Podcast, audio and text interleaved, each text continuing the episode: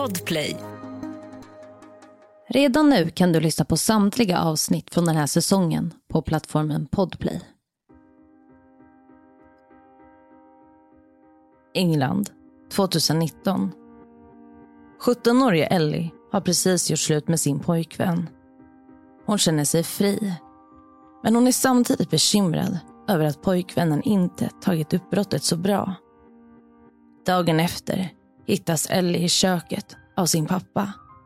Kanske har hon varit med om en olycka. Eller så har hon tagit sitt liv. Du lyssnar på Jakten på mördaren. Med mig, Saga Springhorn. Jag vill varna för grovt innehåll i dagens podcastavsnitt.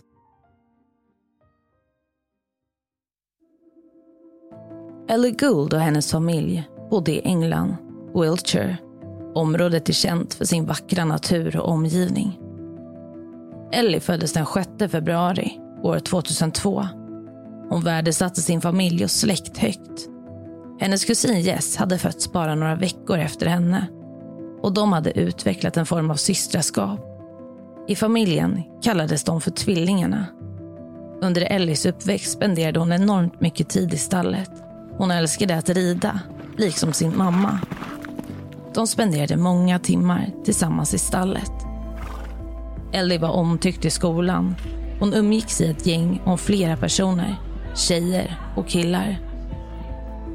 Tillsammans hittade de alltid på roliga saker att göra. Fest, bio, middagar och mer därtill.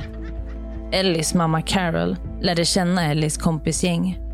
Hon tyckte att de alla var underbara. Som person var Ellie sprudlande och rolig. Många minns henne för det breda leendet på hennes läppar. Hon var alltid sig själv och såg ingen skillnad på person och person. Hon var äkta.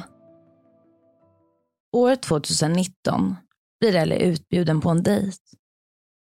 Det är den 17-åriga Thomas Griffiths som bjuder ut henne. Ellie kommer hem från skolan. Hon är glad och riktigt bubblar av fjärilar i magen. Hon är smickrad. Hon berättar för sin mamma Carol att en kille i skolan bjudit ut henne. Carol ställer lite frågor och märker hur hennes dotter bubblar av känslor. Hon hade ju blivit uppmärksammad av en kille som hon själv också tyckte om. Kanske skulle han bli hennes första pojkvän. Carol gör lite research och inser att Thomas familj är bekant med några som hon själv har kontakt med.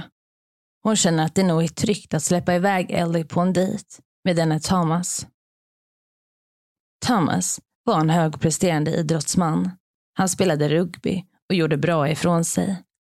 Han och Ellie gick på samma skola och det hade de gjort i flera år. Men det var först nu, på high school, som deras relation skulle få sig ett rejält uppsving. Vänner till Ellie hade sett hur de båda under flera års tid tittat åt varandras håll. Så det var väl dags trots allt, för den där dejten. Och några veckor efter den första dejten blev de tillsammans. Ellie tyckte att allt kändes rätt. Thomas var hennes första pojkvän och det enda hon kunde fokusera på en tid framåt var relationen med Thomas. Allt annat var inte längre lika viktigt för henne. Carol, Ellies mamma, tyckte att relationen kändes problematisk. Det var inget som var anmärkningsvärt med hennes Thomas. När familjen bjöd honom på middag satt han där mest tyst. Veckor passerar och Ellie har nu fått uppleva sin första romans. Men hon börjar nu också inse att hon vill ha tillbaka sitt gamla liv. Hon börjar skifta fokus igen, nu till saker som hon gillade innan Thomas kom in i hennes liv. Hon umgås med sina tjejkompisar mer frekvent. Hon åker till stallet och fokuserar på skolarbetet. Det är den 2 maj 2019. Ellie har nu kommit tillbaka till sitt gamla liv och inser att det är ju så hon vill leva. Hon berättar för Thomas att hon vill göra slut. Det kommer som en chock för honom. De hade ju blivit tillsammans för bara några veckor sedan. Och han var dödligt förälskad i henne. Ellie känner sig lättad och fri efter uppbrottet. Hon berättar för några av sina vänner att Thomas inte tagit uppbrottet bra. De försäkrar henne om att han säkert kommer komma överallt, bara det får gå lite tid. Men snart, väldigt, väldigt snart, ska Ellie mista sitt liv. Fredagsmorgonen den 3 maj, dagen efter att Ellie gjort slut med Thomas. Ellie har inga lektioner på förmiddagen men ska bli upphämtad av sin vän Jess klockan 12 för att infinna sig på historielektionen. Tiden går. Jess, Ellies kompis, får ett Snapchat-meddelande från Ellie. Ellie skriver att Jesse inte behöver hämta upp henne. Hon tänkte stanna hemma. Runt klockan tre på eftermiddagen kliver Matthew, Ellies pappa, in i deras gemensamma bostad. När han går in i köket möts han av en minst sagt makaber syn. Ellie ligger på golvet i en pool av blod. Matthew ropar efter en granne och tillsammans kontaktar de räddningstjänst. Ambulansen anländer snart och ambulansförarna kontaktar polisen. Ett räddningsarbete påbörjas, men det är för sent. Ellie har 13 knivhugg i nacken och halsen. Hon har förlorat stora mängder blod. Den 17-åriga Ellie har avlidit på köksgolvet i sitt hem. Carol får plötsligt ett samtal. Hon är på sitt arbete, men svarar då är det hennes man Matthew som ringer. Han är hysterisk och kämpar med att få fram ord. Han säger att det har hänt en olycka. Ellie har varit med om något hemskt. Carol skyndar sig hemåt. När hon anländer ser hon ett flertal polisbilar och ambulanser. Alla har övergett sina fordon och verkar nu vara inne i hennes hem. Carols första tanke är att Ellie skurit sig. Matthew var nämligen rädd för blod. Han avskydde det.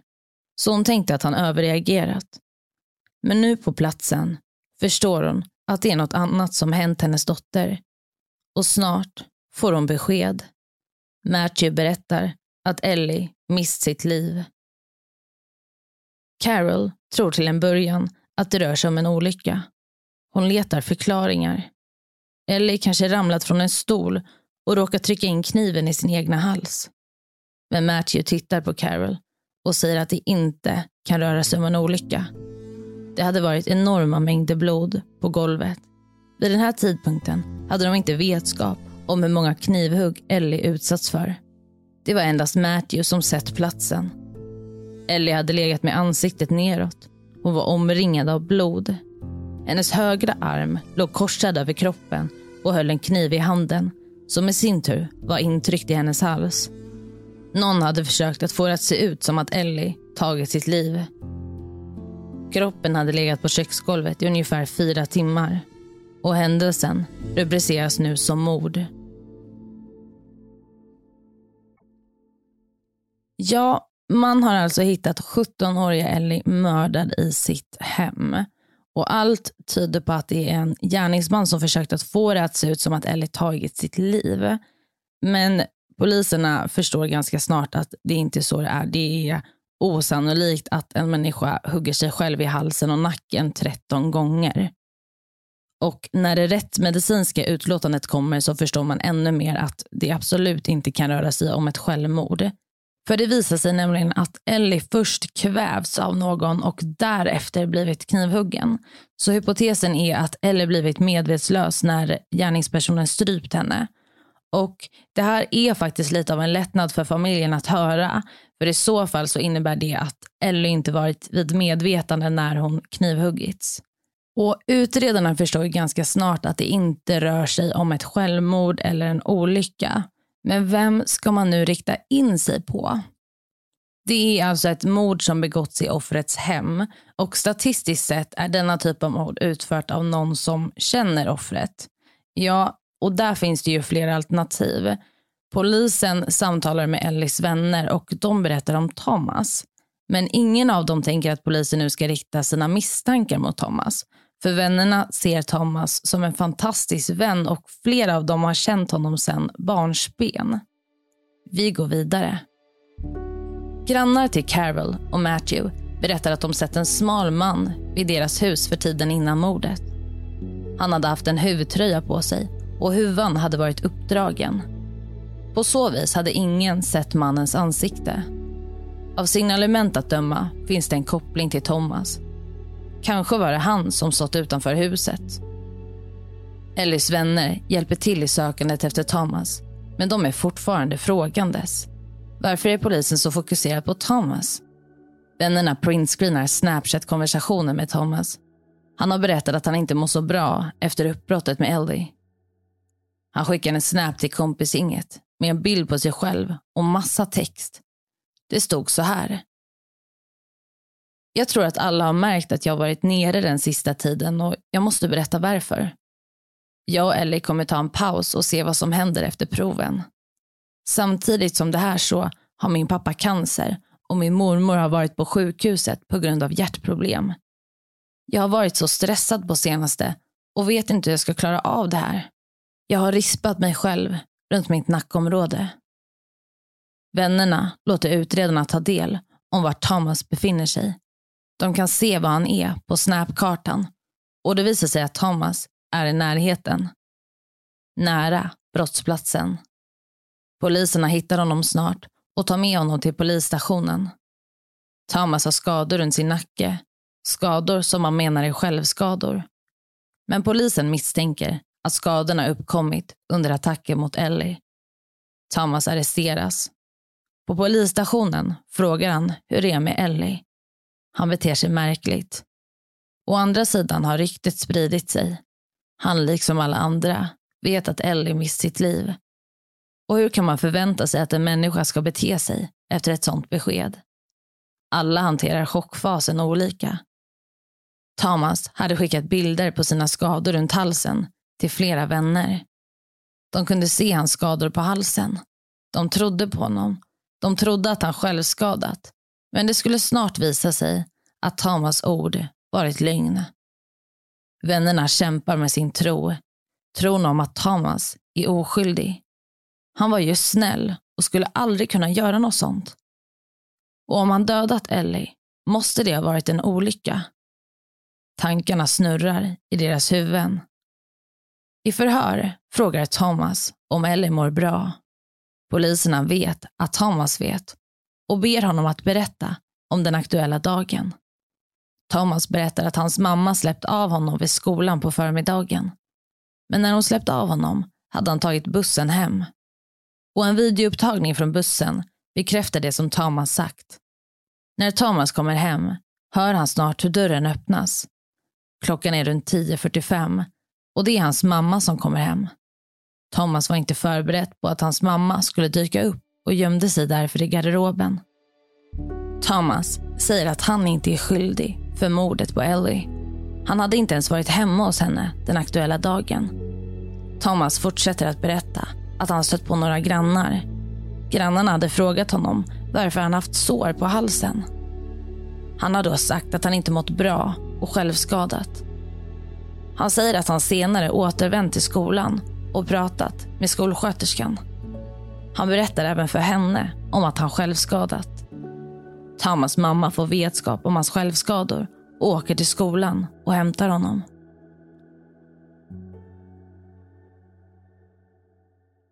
Ja, Thomas historia är lite osammanhängande, men det är så här han beskriver den aktuella dagen. Utredarna undersöker i sin tur Thomas mobil och ser då digitala spår som eventuellt kan leda dem närmare sanningen. Klockan 10.50 avbryts kontakten mellan Thomas mobil och hans hems wifi. Och det kan tyda på att han vid klockan 10.50 lämnar hemmet. En timme senare kopplar wifi upp igen. Och det bildar en hypotes hos utredarna.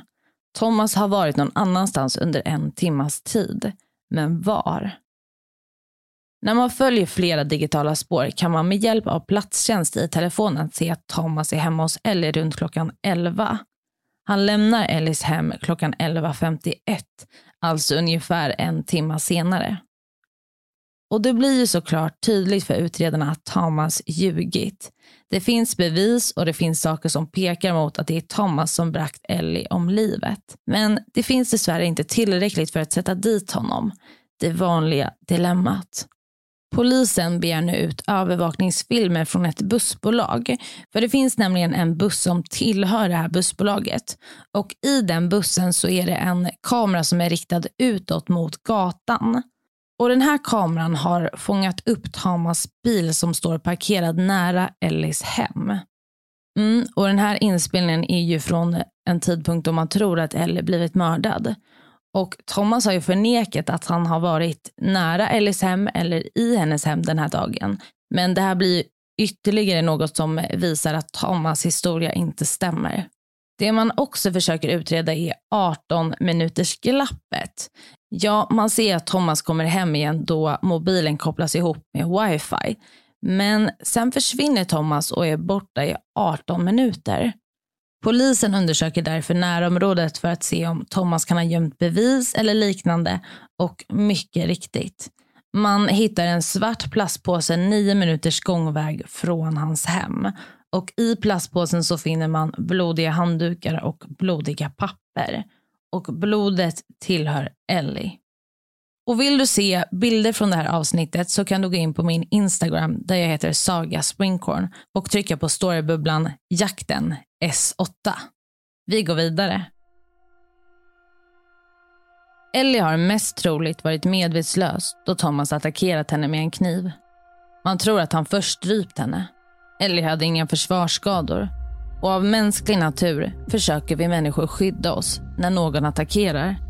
Men Ellie har inte lyft upp sina händer och gjort motstånd. Det är alltså den främsta indikationen för att hon inte varit vid medvetande under knivattacken. Thomas kläder och skor som används den här dagen skickas in på analys. Och när svaren kommer tillbaka finns det ytterligare något som binder honom till brottet. Man finner Ellis blod på Thomas skor och nu anhålls han för mordet. Som jag tidigare nämnt hade ett Snapchat-meddelande från Ellies mobil skickats till kompisen Jess som skulle hämta upp Ellie. Man tror nu att det är Thomas som skickat iväg meddelandet. Men Ellie hade lösenkod för att ta sig in på mobilen. Och flera har vittnat om att Ellie inte delade med sig av koden till Thomas. Det mest sannolika är att Thomas tagit sig in på mobilen genom att använda den döda Ellies finger. Ett fingeravtryck som kan låsa upp en mobil istället för koden. Man tror också att Thomas placerat Ellie i den position hon hittades i. Allt pekar på att Thomas därefter lagt kniven i Ellies hand och fört in kniven i ett knivsår som uppkommit innan. Allt för att få det att se ut som att Ellie tagit sitt liv. Thomas var hemma hos Ellie i ungefär en timme runt mordet. Och det han spenderade mycket av den här tiden på var att städa upp efter sig. Han använde bland annat papper och handdukar för att städa upp allt blod. De här papperna och handdukarna la han sedan i en svart plastpåse. Han tvättade sina träningsskor i en diskko i hemmet och rengjorde knivens skaft. Den kniven som han använt under attacken. Skaftet hade han rengjort med ett förkläde innan han la kniven i Elis hand. Detta för att avlägsna fingeravtryck och DNA som tillhörde honom. När Thomas kom hem la han in sina kläder i tvättmaskinen för att därefter dumpa den svarta påsen i skogen. Thomas har tidigare sagt att han varit oskyldig. Han har förnekat och förnekat. Men nu ändrar han sig. Han säger att han är skyldig. Han berättar att han åkt hem till Ellie. De skulle studera, men mitt i allt började de bråka. Thomas minns att han stryper Ellie. Men sen försvinner minnet. Han kommer inte ihåg vad som hände därefter. Allt blir svart. Det hela låter osannolikt i utredarnas öron. Man har svårt att tro att ett litet bråk om småsaker kan ha föranlett ett så brutalt mord. Thomas är inte trovärdig. I november 2019 döms Thomas för mordet på Ellie. Han döms till livstidsfängelse med en minimitid på 12 och ett halvt år i fängelse innan en eventuellt villkorlig frigivning. Carol stirrar på honom. Hon vill att han ska känna att hon glor och ser honom. Han var inte längre en pojkvän. Han var en mördare. Ellis familj och vänner ser det hela som en förlust. Det var smärtsamt. De tycker att Thomas borde få fler år i fängelse för det hänsynslösa brottet han utfört. Carol skriker av smärta. Och det här var allt för dagens avsnitt. I nästa vecka så kommer jag berätta om en brutal attack mot besökare i en biograf. Det är en sommarkväll i USA och helt plötsligt bryter ett vanligt biobesök ut i en dödlig attack mot ett flertal oskyldiga människor. Och om du inte orkar vänta till nästa vecka så finns det här avsnittet redan nu publicerat på plattformen Podplay. Vill du komma i kontakt med mig så kan du skriva till mig på Instagram där jag heter Saga Springkorn eller mejla till jakten på mordaren springkorn.se. Tack för att du har lyssnat på dagens avsnitt. Podplay, en del av Med Hedvigs hemförsäkring är du skyddad från golv till tak oavsett om det gäller större skador eller mindre olyckor.